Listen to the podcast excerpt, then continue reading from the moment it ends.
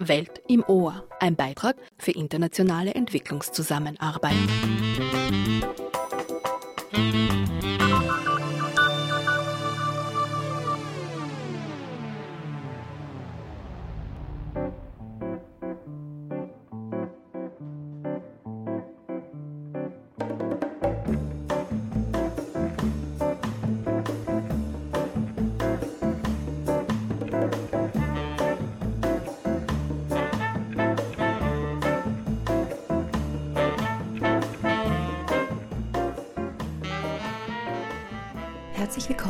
dieser Folge von Welt im Ohr.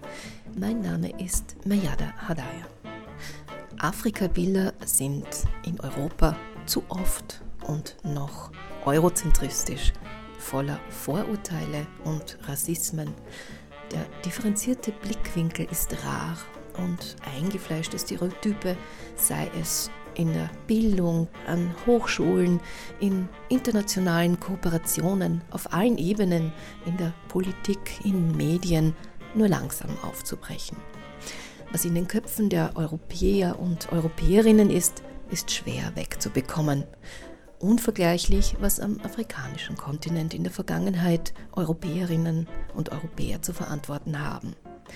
Und diese Verantwortung passiert in Hinblick auf Kolonialismus, die verübten Gräueltaten, die Ausbeutung sowie der notwendigen historischen Aufarbeitung, Reparationen und vieles mehr heute nur langsam. Ausgehend aus der interdisziplinären Ringvorlesung, die den gleichnamigen Titel dieser Welt im Ohr-Sendung trägt, Afrika, Bilder, Diskurse, Stereotype mit dem Zusatz zur Selbst- und Fremdrepräsentation eines Kontinents, ist dieser Beitrag ein Versuch, historische Prozesse der Dekolonialisierung trotz zunehmender kritischer Reflexionen hier hörbar und wieder sichtbar zu machen, um auch eine gewisse Unwissenheit zu widerlegen bzw. um zu informieren. Antworten auf Themen aus der Geschichte zwischen Afrika und der Welt, insbesondere zwischen Afrika und Europa, geben uns zwei Wissenschaftler von der interdisziplinären Ringvorlesung, die auch aus unterschiedlichen Disziplinen kommen. Aus einer historischen Perspektive am Beispiel des Black Man Burden, des Ausspruchs der Last des schwarzen Menschen, gibt uns Arno Sonderegger vom Institut für Afrikawissenschaften an der Universität Wien, die diese Ringvorlesung gemeinsam mit der Paris-Laudron-Universität in Salzburg veranstaltet haben.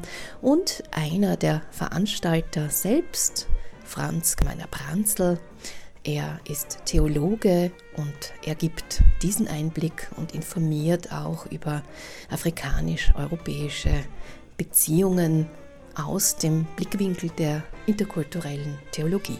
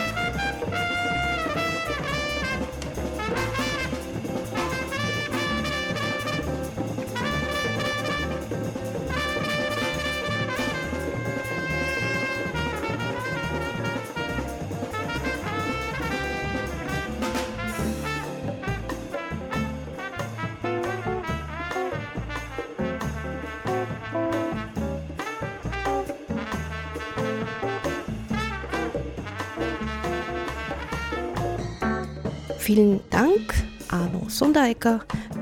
Legen wir doch gleich los und sprechen über The Black Man's Burden zur Geschichte einer Trope des kolonialen Denkens, die Teil eben dieser Vorlesung war, die du gegeben hast. Von welcher Last sprichst du? Also mit The Black Man's Burden äh, gemeint ist eigentlich gewesen sowieso eine Art von Reaktion auf eine andere Redewendung, die im Jahr 1899 publik wurde und seitdem also große Wogen geschlagen hat. Und die Ursprungsphrase war die Bürde des weißen Mannes, eine Formulierung, die ein britischer Schriftsteller Rudyard Kipling in einem Preisgedicht für die US-amerikanische imperialistische Tätigkeit geprägt hat äh, und die dann in weiterer Folge eigentlich äh, ja, gang und gäbe geworden ist für Kolonialapologetiker äh, und zu einer stehenden Phase geworden ist, um europäisches imperiales und koloniales Ausgreifen zu rechtfertigen. Im Jahr 1899, äh, wie gesagt, als die Bürde des weißen Mannes, der White Man's Burden, äh, von ihm eingeführt worden ist, gab es dann schon ganz schnell Reaktionen darauf. Und wenig mehr als zwei Monate später publizierte beispielsweise dann ein afroamerikanischer Reverend, ein äh, Mann Geistes- und religiöser Profession, ein Gedicht, äh, das The Black Man's Burden äh, überschrieben war und das äh, hier andere Töne angeschlagen hat. Noch etwas früher haben ähm, mehrere britische bzw. Äh, franco-britische Dichter, Satiriker ebenfalls solche satirischen Spottgedichte auf The White Man's Burden publiziert. Deren Namen übergehe ich jetzt, aber das Kennzeichen davon war eben, dass es wirklich satirischer Spott war, eine Karikatur und dabei auch zum Beispiel eines der Gedichte, The Brown Man's Burden genannt wurde und ein anderes bereits auch The Black Man's Burden äh, im Titel geführt hat.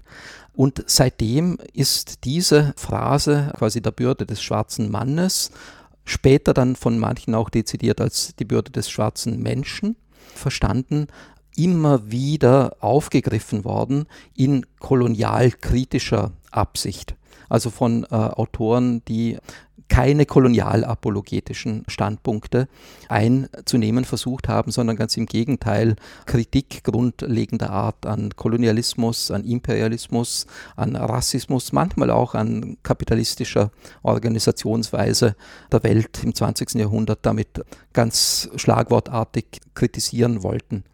Und insofern ist quasi diese Phrase, diese Redewendung der Black Man's Burden von Anfang an eigentlich eine kritische Gegenreaktion auf ja, eine Welt im Umbruch, in der sich äh, Imperialismus und Rassismus zu alltäglichen Wirklichkeiten ausgebildet äh, haben.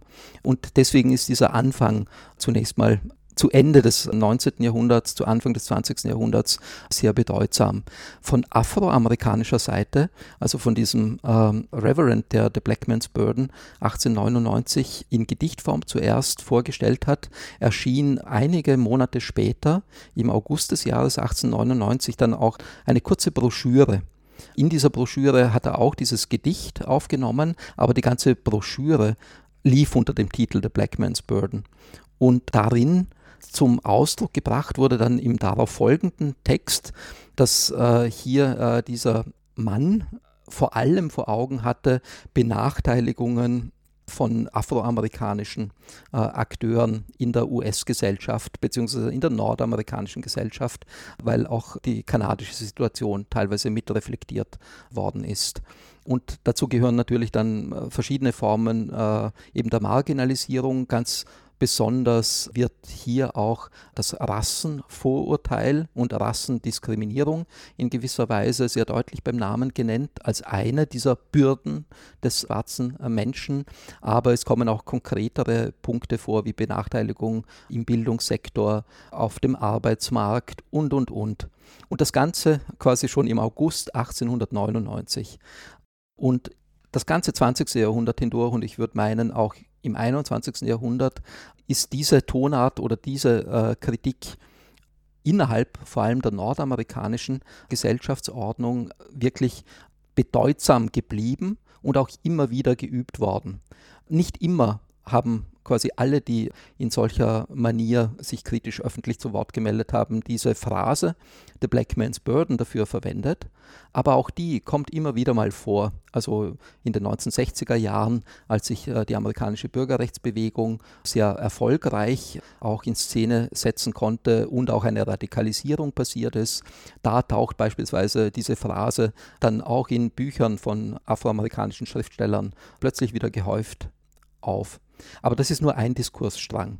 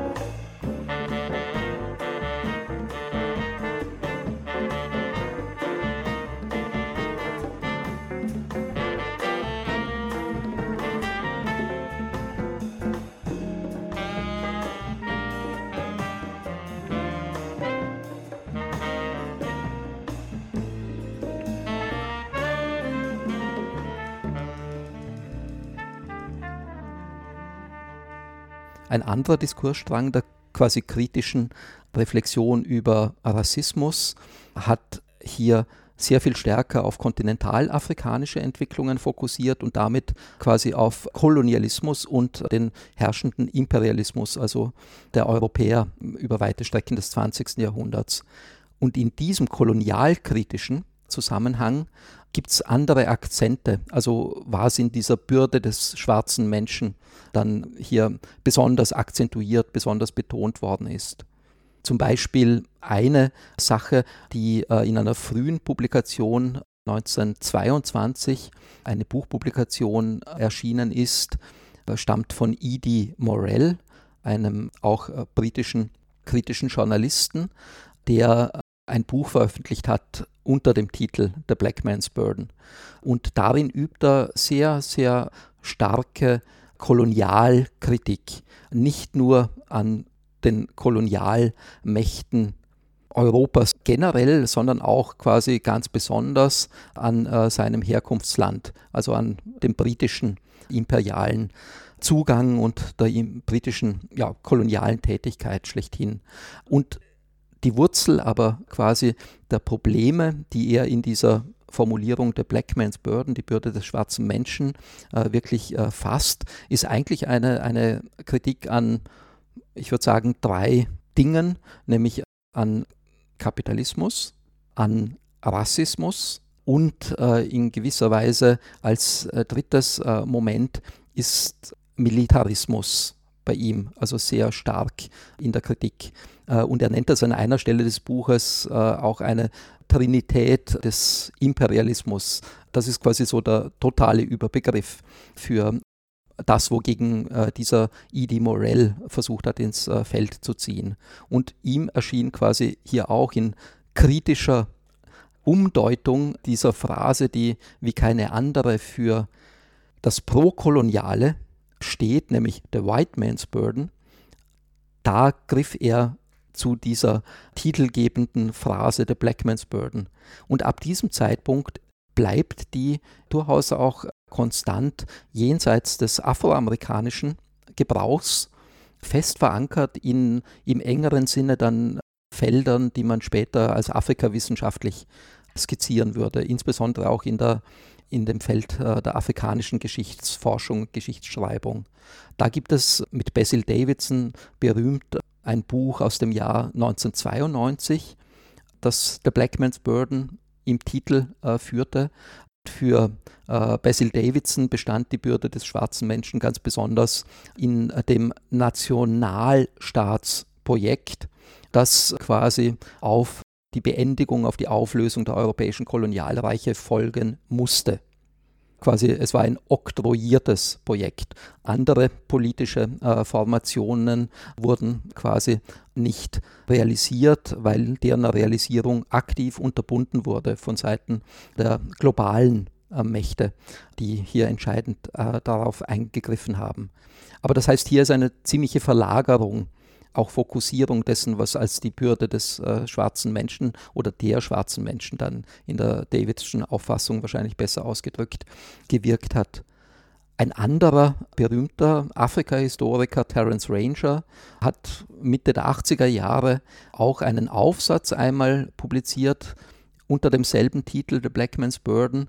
Äh, und er hat da nicht zuletzt äh, vor allem abgezielt auf eine sehr spezifischere Geschichte, äh, hinzukommen, nämlich die auch mit der Kolonialgeschichte zu tun hat, äh, nämlich die Art und Weise, wie hier die Interaktion zwischen afrikanischen Akteuren und kolonialen europäischen Akteuren in den Kolonien selbst arrangiert worden sind, dass äh, quasi koloniale Verwaltung überhaupt funktionieren konnte. Er hat da besonders auf das englische Empire Bezug genommen, äh, wo Indirect Rule zur Regel geworden ist, was quasi einfach äh, im einfachsten Fall wenig mehr bedeutet, als dass hier Einheimische die sichtbaren Repräsentanten der Macht sind, die für die Steuereintreibung tatsächlich vor Ort verantwortlich sind, die die Rekrutierung von Arbeitskräften für koloniale Agenten leisten und so weiter. Aber ganz analoge Formen der kolonialen Verwaltung gab es auch in den anderen europäischen Kolonialgebieten, die von anderen europäischen Kolonialmächten dominiert worden sind. Einfach aus diesem Grund oder aus jenem Grund heraus, dass hier ohne aktive afrikanische Partizipation zumindest teilweise Partizipation an der Herrschaftsagenda hier keine Herrschaft tatsächlich äh, ausgeübt hätte werden können. Und äh, im französischen Fall nennt man das System der Chefferie zum Beispiel, wo ähnliche quasi Verwaltungsagenten eben der Herrschaftsausübung von an unterster Stelle ausagiert worden sind. Wichtig allerdings natürlich ist das ein total kolonialer Nexus, weil die Bestimmungsmacht, die Entscheidungsmacht auf einer ganz anderen Ebene gelagert ist und angelegt ist auf der Afrikaner keine Partizipation oder keine Mitbestimmung aufweisen oder aufgewiesen haben während der kolonialen Zeitphase. Also im Grunde sind das für mich wichtige Punkte in der Geschichte dieser Redewendung ein bisschen aufzuhellen. Tatsächlich gibt es sehr viel mehr und man könnte sehr viel mehr andere Abstecher machen.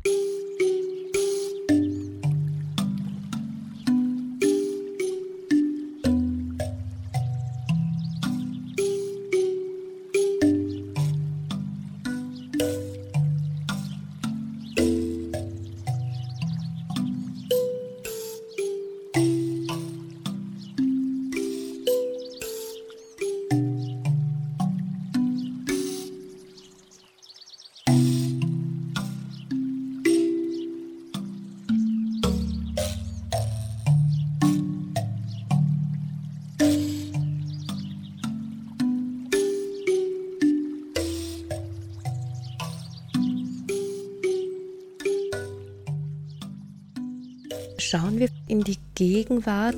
Du hast ein Buch herausgegeben, Afrika und die Welt. Worum geht's da?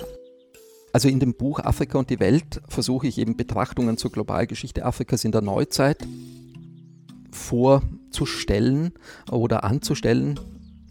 Und eigentlich ist es tatsächlich ein Versuch, darum Betrachtung.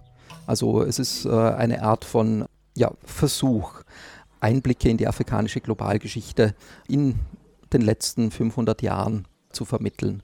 Es ist also kein totaler Panoramablick, auch wenn speziell im ersten, sehr lang geratenen Kapitel so etwas ansatzweise skizziert wird, sondern es konzentriert sich oder ich konzentriere mich in dem Buch in mehreren Kapiteln dann einerseits auf die Geschichte der Antisklaverei-Bewegung und da bemühe ich mich unter anderem herauszuarbeiten die Ambivalenzen, die Komplexität, die Änderungen innerhalb dieser Bewegung, die im Prinzip schon jetzt mehrere Jahrhunderte auf dem Buckel hat, äh, zu legen.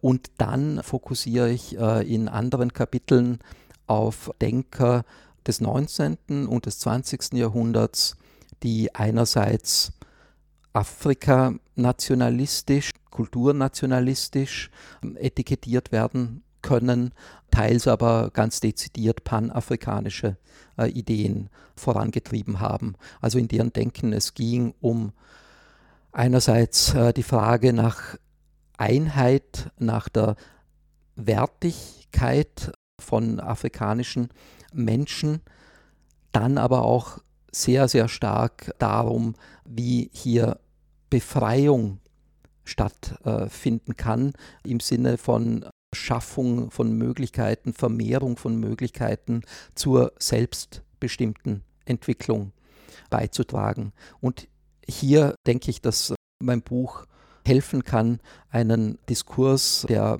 gegenwärtig oft so geführt wird, als ob diese Art von Denken relativ rezent sei, ein bisschen stärker auch in die weiter zurückliegende Vergangenheit zurückfolgen zu können.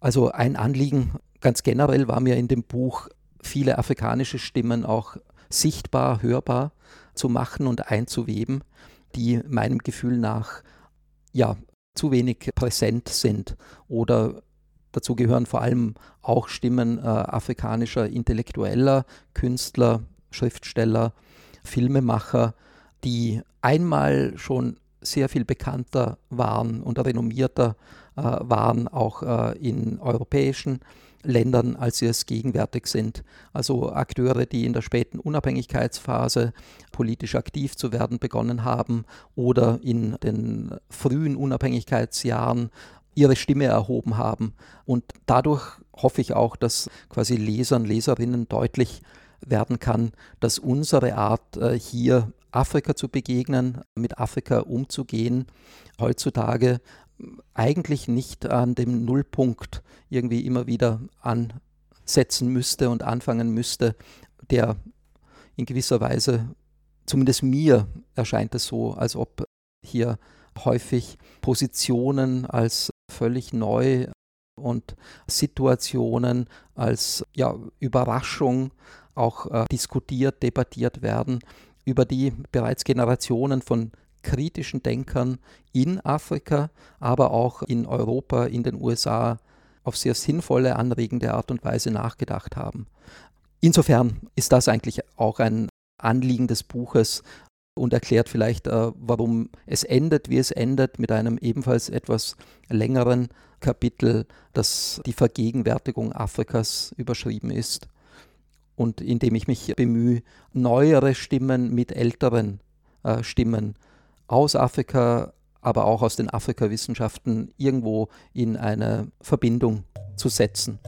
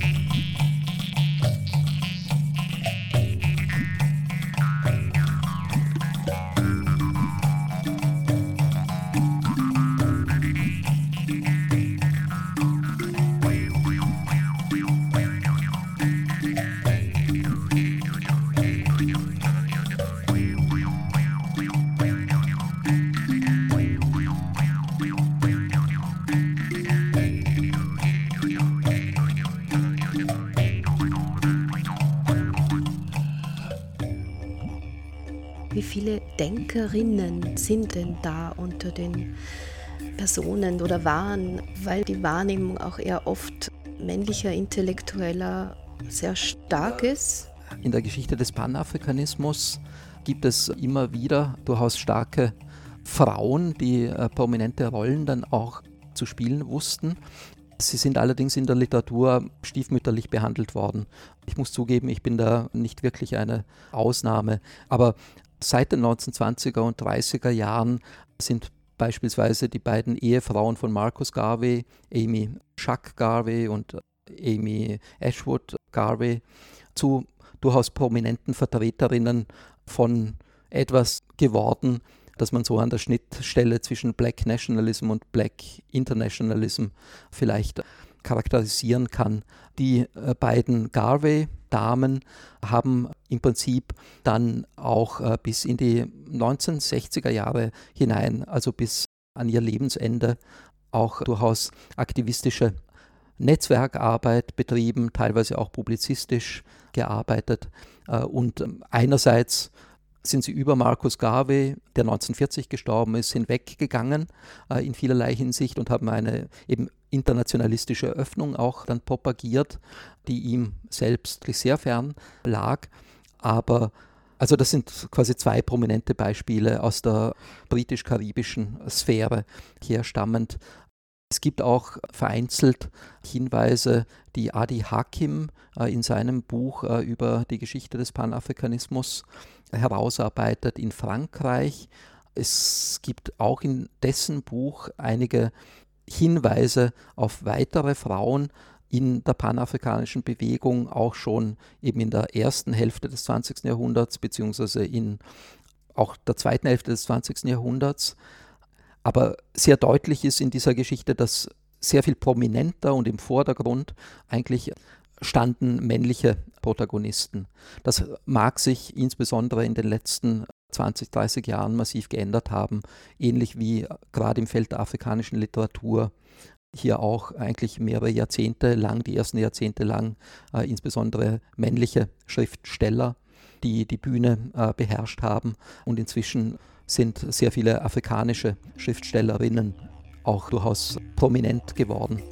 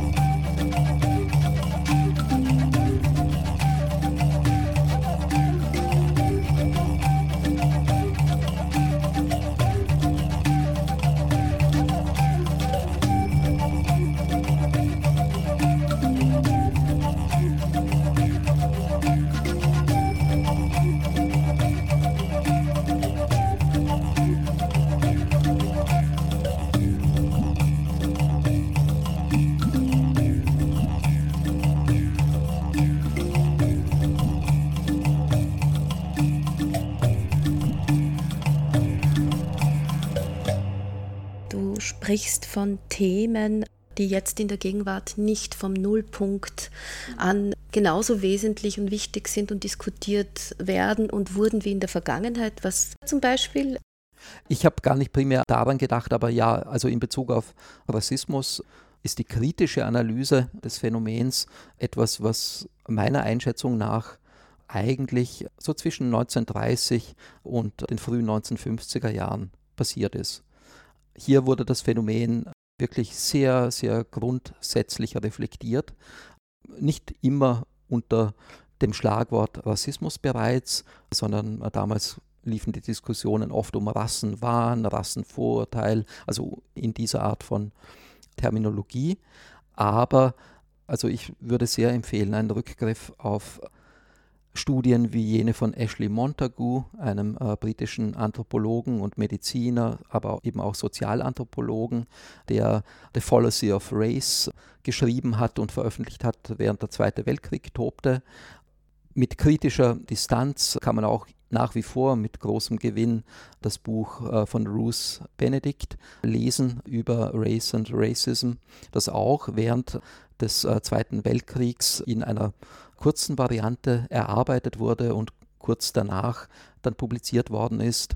Dann aber vor allem im Rahmen der UNESCO sind in äh, den Jahren 1950, äh, 51 eine Vielzahl ganz, ganz großartiger Texte über Rasse und Rassismus oder Rasse und Geschichte, Rasse und Kultur, äh, Rasse und Gesellschaft gekommen, wo ganz, ganz viele ja, Dinge zusammengelaufen sind, aber die Quintessenz, dass es Rasse als eine biologische Realität nicht gibt.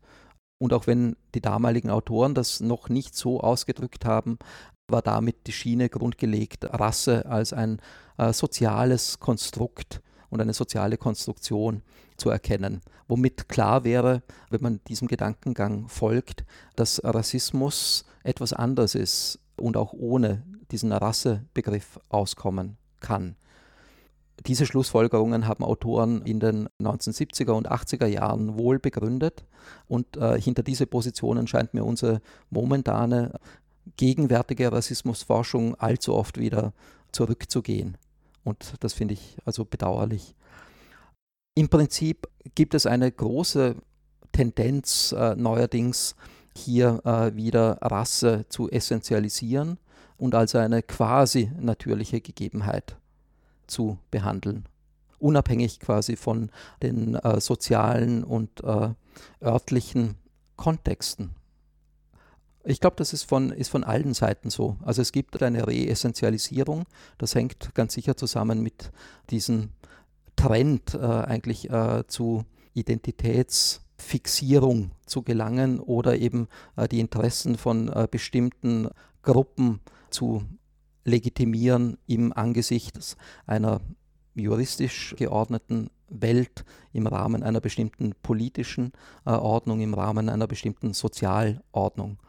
Und da sind natürlich solche Identitätspolitiken durchaus sehr relevant und oft wichtig und können auch sehr progressiv sein. Das Problem, das ich sehe und äh, teilweise habe, ist, wenn hier eben auch die selbstkritische Distanz zur eigenen Kollektivität, die man schafft und die immer eine Konstruktion ist, verloren geht, äh, dass man dann in einen Diskurs abgleitet, der im Prinzip auf eine Freund-Feind-Beziehung hinausläuft, die als unentrinnbar gilt und damit quasi auch ja, die äh, Dialogbereitschaft leidet darunter und damit auch die potenziellen Lösungen für Konflikte Abgesehen davon erscheint mir auch mitunter, dass einfach gegebene Problemlagen gar nicht richtig erkannt werden. Weil beispielsweise in europäischen Ländern glücklicherweise hat eine Entwicklung nach dem Zweiten Weltkrieg eingesetzt, durch die der Rassebegriff völlig diskreditiert worden ist auf einer äh, legalen, aber auch auf einer in einer medial öffentlichen Sphäre. Und seit einigen Jahren erleben wir, dass der Rassebegriff über das englische Wörtchen Race, das seiner Bedeutung nach und seinem Inhalt nach als Wort, als Konzept nichts anderes meint als das deutsche Wort Rasse, dass das quasi in die europäischen Diskussionen hineinkommt und quasi eine essentialistische Komponente damit hierzulande verbreitet, die man aus guten Gründen und Gott sei Dank eigentlich über lange Zeit aus dem öffentlichen Diskurs verbannt hat. Warum der Kontext quasi, aus dem Race stammt und damit auch dieser Import, der US-amerikanische Kontext, ist historisch auch ein ganz anderer. Es ist aber nicht das Wort und die Bedeutung des Wortes eine andere. Es ist nur der Kontext was anderes. Und der Kontext in den USA ist, dass hier Race nie verschwunden ist aus dem legalistischen Diskurs und aus dem öffentlichen Diskurs, sondern dort als eine Realität wirksam geblieben ist. Also die Diskreditierung war in den USA eine, die rassische Diskriminierung diskreditiert hat, aber nicht die Vorstellung, dass die Menschheit in unterschiedliche Rassen strukturiert, untergliedert äh, werden könne oder dass hier die verschiedenen so quasi klassifizierten äh, menschlichen Akteure dann auch eigentlich als in ihren Fähigkeiten, in ihren Möglichkeiten natürlich verschiedene Personengruppen bilden würden. Das ist quasi nach dem kritischen Verständnis, das von Rassismus, wie es in den 30er, 40er und 50er Jahren etabliert worden ist, meines Erachtens ein ziemlicher gefährlicher Rückschritt in der Diskussion rund um Rassendiskriminierung oder um Diskriminierung von bestimmten Kollektiven, ob das Frauen sind, ob das Männer sind, ob das Alte sind, ob das Junge sind.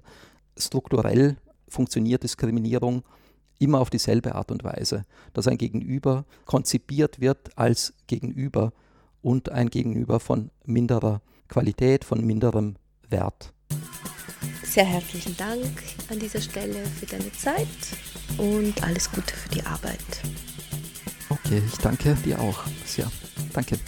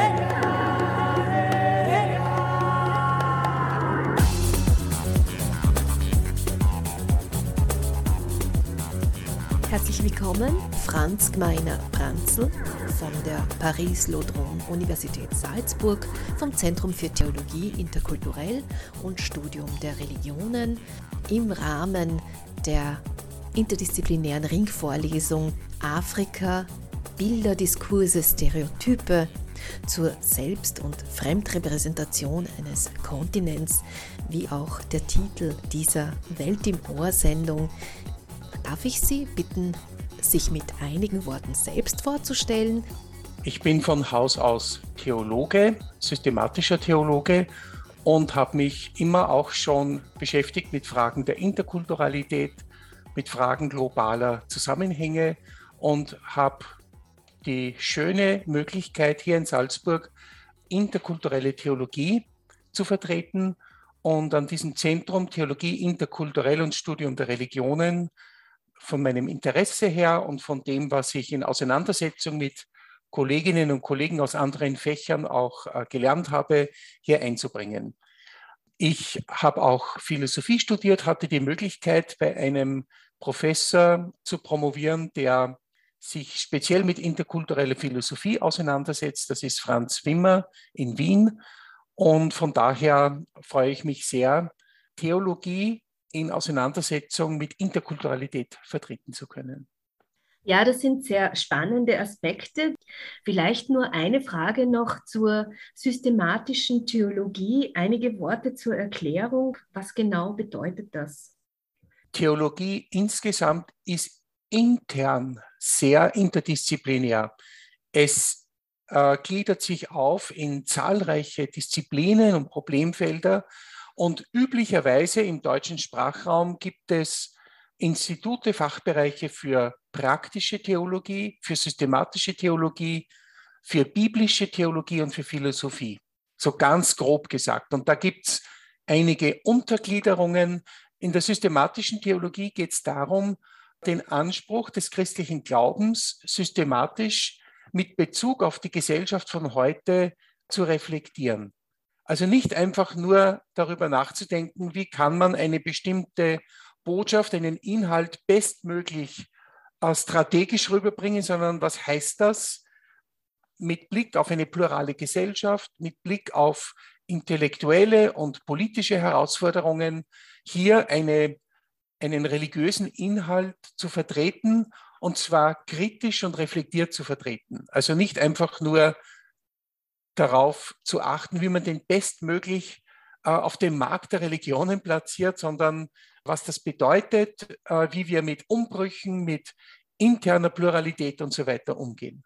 Mhm. Das Stichwort kritisch greife ich auf und vor der kritischen Reflexion vielleicht einige Worte. Warum sind Sie überhaupt auf diese Idee gekommen? Wie ist das entstanden? Was ist der Hintergrund, die Motivation?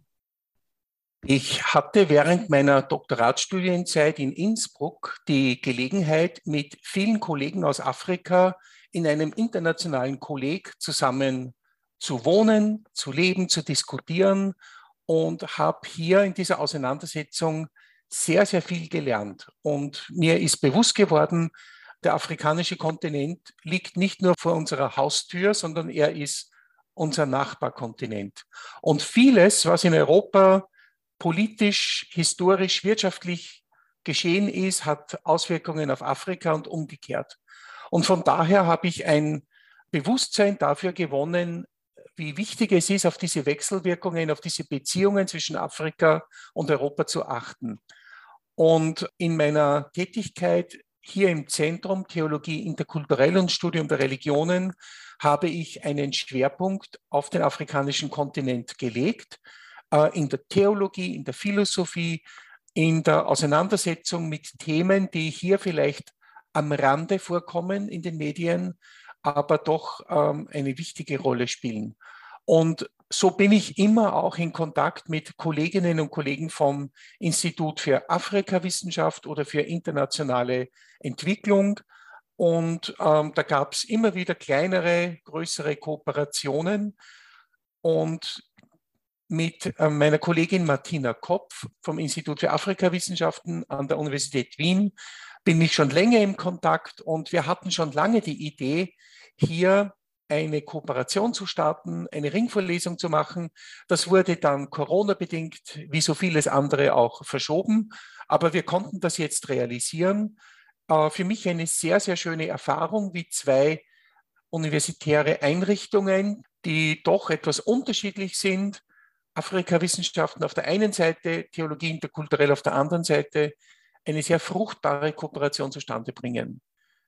Ja, gehen wir also, wie gesagt, ins Reflexive und Kritische. Da würde ich Sie zum Beispiel fragen, wenn wir auf die Beziehungen Afrika-Europa auch im Hinblick Ihres Fachbereichs der Theologie, der Religionen, der Interkulturalität oder auch Kultur schauen, ist die Vergangenheit eine doch recht schmerzvolle in Bezug auf Kolonialismus also die Erfahrungen der Missionierung etc., alles, was hier auch mit Religionsgeschichte zu tun hat.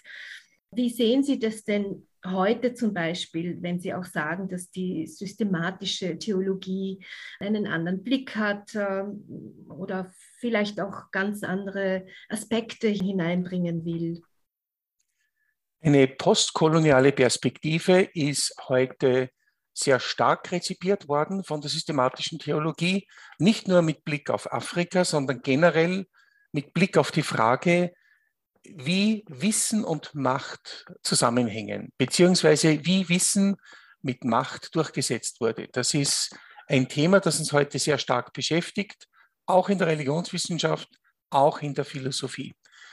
Und es gibt natürlich ein klares Bewusstsein dafür, dass der globale Süden nicht einfach ein Gebiet ist, das von uns unter Anführungszeichen entwickelt werden soll, also vom globalen Norden, sondern dass es hier einer Auseinandersetzung bedarf, eines Lernprozesses, dass wir uns also sowohl von einer kolonialen Machtposition verabschieden müssen, als auch von einem Exotismus, dass wir davon schwärmen, ein romantisches Bild von Gesellschaften des globalen Südens haben, sondern dass wir einen nüchternen, differenzierten Blick auf eine wechselvolle Geschichte haben, was die ökonomischen Beziehungen betrifft, was die politischen Entwicklungen betrifft, was einfach die, das Wissen über diesen Kontinent betrifft. Und da erleben wir vor allem, dass wir in Europa nichts wissen und meinen, es sei auch gar nicht nötig, über Entwicklungen in afrikanischen Gesellschaften und Staaten informiert zu sein. Es herrscht ein großes Unwissen oder einfach es herrschen Stereotype, ja, dass wir diese bekannten Bilder haben vom Krisenkontinent. Diese Krisen sollen ja nicht geleugnet werden, aber wir müssen die Zusammenhänge sehen, in denen sich Gesellschaften entwickeln. Wir müssen auch die ökonomischen Bedingungen sehen. Und ein kritischer Blick bedeutet zu sehen, dass hier, wenn ich zum Beispiel an Vorgaben der Weltbank denke, wie afrikanische Regierungen ihr Budget umgestalten müssen, nämlich Sozial-, Bildungs- und Gesundheitsausgaben einschränken, um den sogenannten schlanken Staat zu ermöglichen, was konkret bedeutet, dass sehr viele Menschen schwere Nachteile davon haben. Das haben wir vor zehn Jahren bei der letzten Ebola-Epidemie gesehen, das haben wir auch jetzt gesehen, viele andere Bereiche, wo es Zusammenhänge gibt, weil ein vom globalen Norden entwickeltes Wirtschaftssystem einem Kontinent aufgezwungen wird. Zugleich sehen wir, dass andere Player mitspielen, Stichwort China, neuerdings auch Russland, zum Beispiel in Mali und in anderen Staaten. Afrika wird zum Tummelplatz von Mächten und Regierungen, die ihre Interessen dort durchsetzen wollen, aber nur in den seltensten Fällen ein Interesse haben, von Afrika etwas zu lernen, aus seiner Geschichte, aus seiner Kultur, von den Menschen, die heute äh, auf erstaunliche Weise interessante Positionen entwickeln in der Politik, äh, in der Wirtschaft, Kultur. Es gibt auch im Christentum und im Islam Entwicklungen, die es wert sind, beachtet zu werden. Aber sie kommen bei uns nicht vor, sie spielen keine Rolle. Und da wollen wir einen Blick hinter die Kulissen werfen. Wir wollen sowohl die europäischen Stereotype befragen, als auch die Selbstrepräsentation Afrikas, die ja zum Teil wiederum neokolonial beeinflusst ist. Mhm. Ich bleibe jetzt äh, nochmal zu Ihrem äh, Fachgebiet, die Theologie oder Religion, also weniger die Politik oder Ökonomie. Die Frage dahingehend, auch in Bezug auf äh, die interkulturelle Philosophie, wie offen sind Sie denn da zum Beispiel gegenüber Nichtgläubigen? Es geht hier immer wieder, wie Sie auch schon genannt haben, um die Weltreligionen, Islam, Christentum, dass man hier auch äh, viel zu wenig weiß und wertschätzt. Aber wie tolerant ist denn oder inklusiv ist dann auch die Theologie gegenüber Atheistinnen, die im Grunde vielleicht auch das gleiche Ziel haben, nämlich einen menschlichen Planeten, auch eine äh, mhm. ja, äh, interkulturelle Zusammenarbeit auf Augenhöhe und so weiter, Menschenrechte genauso hochhalten. Es aber dennoch wahnsinnig viele Reibungspunkte gibt. Die Theologie, sowohl die evangelische als auch die katholische Theologie, hat in den letzten Jahrzehnten sich sehr viel auseinandergesetzt mit religiöser Pluralität und mit Säkularität. Und hier auch deutlich gemacht, dass es zum einen eines interreligiösen Dialogs bedarf auf verschiedenen Ebenen. Und interreligiöser Dialog heißt nicht so ein unverbindliches Geplauder über verschiedene Religionen. Es bedeutet, aufmerksam zu sein für unterschiedliche religiöse Positionen sowie für die Unterschiede innerhalb einer Religion. Also Islam in Afrika, der hat enorm viele Spielarten. Und das einfach einmal wahrzunehmen, ist das eine. Auf der anderen Seite auch den Dialog mit Menschen ohne Religion ernst zu nehmen und voneinander zu lernen.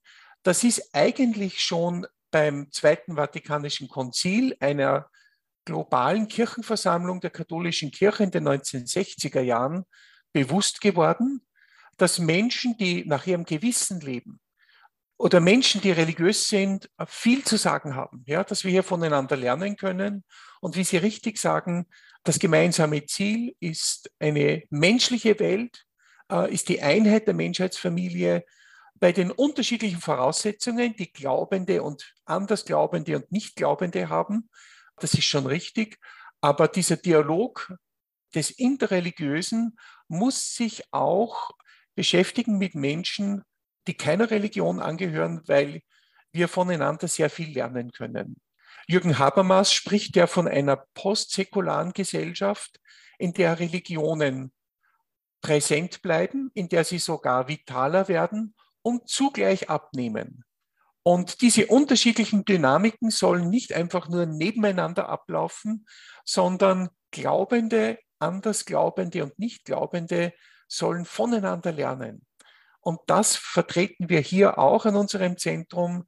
Das ist uns wichtig, dass wir uns einbringen in diese postsäkulare Dynamik äh, einer Gesellschaft.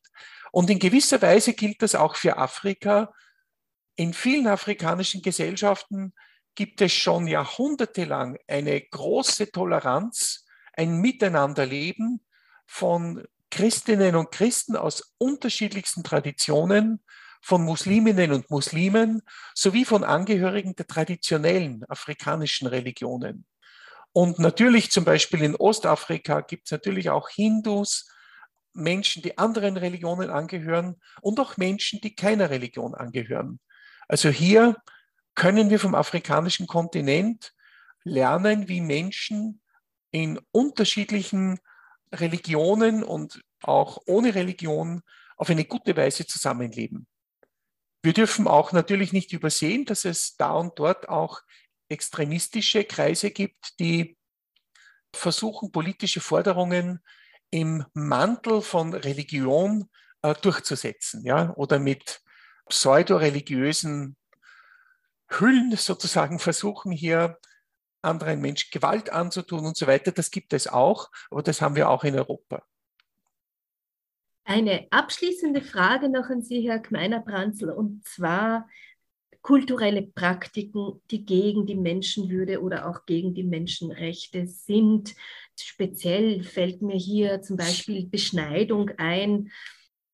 Wie kritisch ist denn hier auch die Theologie oder wie positioniert sich die? Wie kann man sich das vorstellen? Wie sehr darf man denn auch Kritik üben oder tut es, wenn man andererseits auch so sehr hofft, dass es eine äh, Weltfamilie gibt, wie Sie so schön gesagt haben, dass es Harmonie gibt äh, zwischen Menschen, keine Gewalt und so weiter.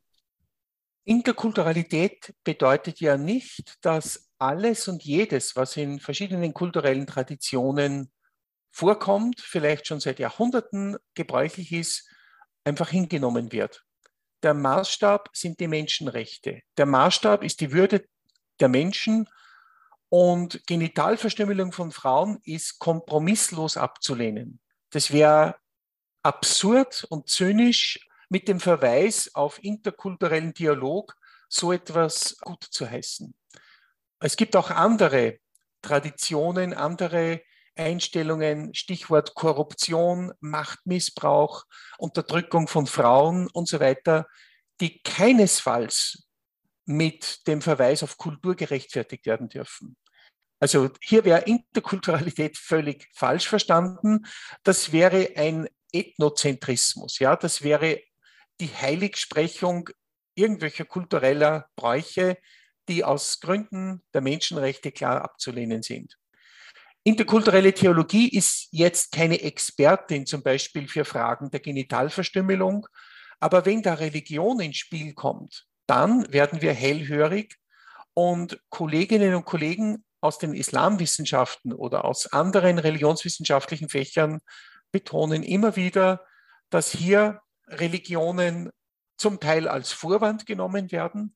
Zum Teil gibt es auch unklare Positionen in religiösen Quellen dass oft nicht ganz klar ist, befürworten jetzt äh, religiöse Texte Gewalt gegen Frauen oder nicht. Und da müssen sich Religionen selber ganz klar positionieren. Und eine Religion, die Gewalt gegen wen auch immer rechtfertigen würde, kann meines Erachtens im 21. Jahrhundert keine Rolle spielen. Dann bedanke ich mich an dieser Stelle sehr herzlich für den kurzen Einblick in spannende Themen, über die man sehr viel sprechen könnte. Jetzt erstmal war es im Fokus dieser interdisziplinären Ringvorlesung, die auch online gesamt nachzuschauen ist. Genau, sie ist per Webex, wird sie live übertragen und per UniTV kann man es nachsehen. Herzlichen Dank für das Interesse, fürs Zuhören. Wie immer sind alle Welt im Ohr Sendungen unter www.oead.at slash Welt im Ohr abrufbar und nachzuhören, gerne auch als Podcasts zu abonnieren auf unserer Webseite und wir freuen uns, wenn Sie den Newsletter abonnieren. Vielen Dank an dieser Stelle. Bis zum nächsten Mal.